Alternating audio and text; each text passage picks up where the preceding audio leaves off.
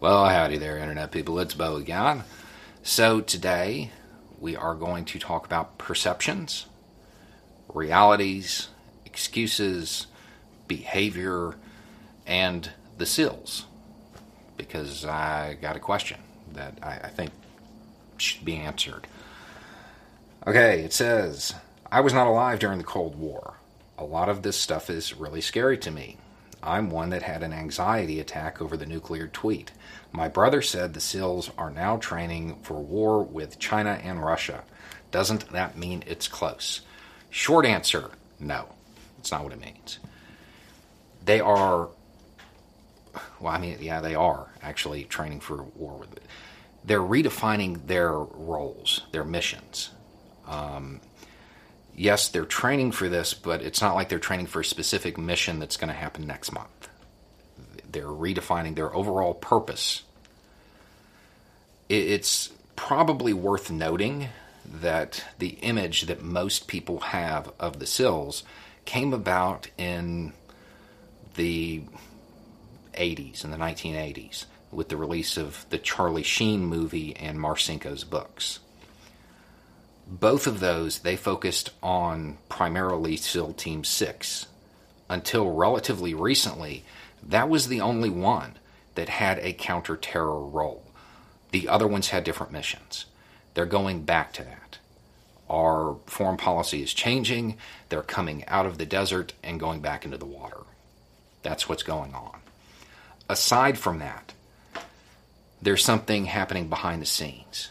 And the way they are retooling the entire command at one time like this, that seems more like an excuse to accomplish this other thing behind the scenes.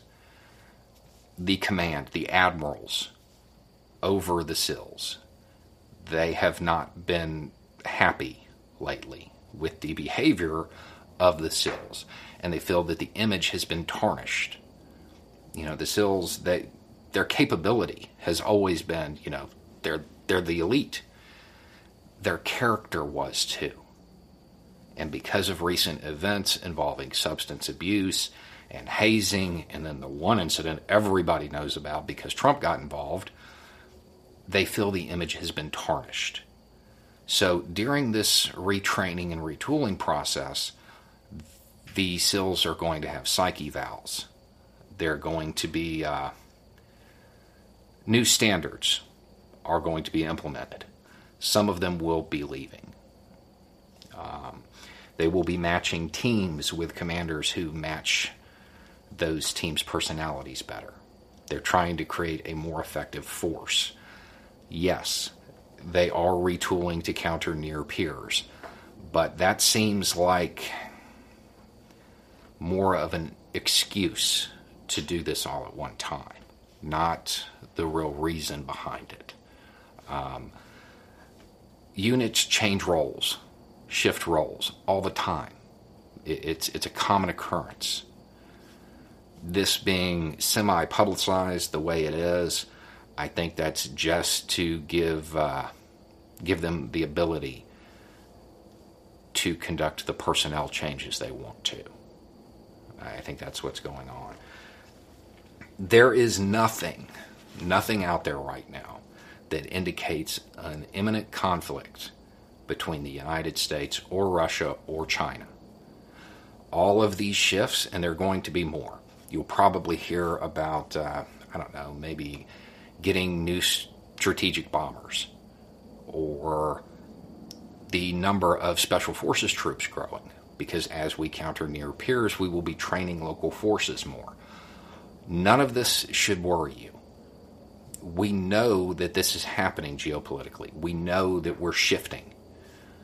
The military is going to make changes uh, to enact that foreign policy and to be ready for that. None of it should be a worry. You shouldn't be concerned about it beyond the overall implications of American empire and all of that. As far as any of this meaning that conflict is going to happen soon, there's nothing. There's nothing. So definitely don't, you know, let it raise your anxiety level. this is all pretty normal. Anyway, it's just a thought. Y'all have a good day.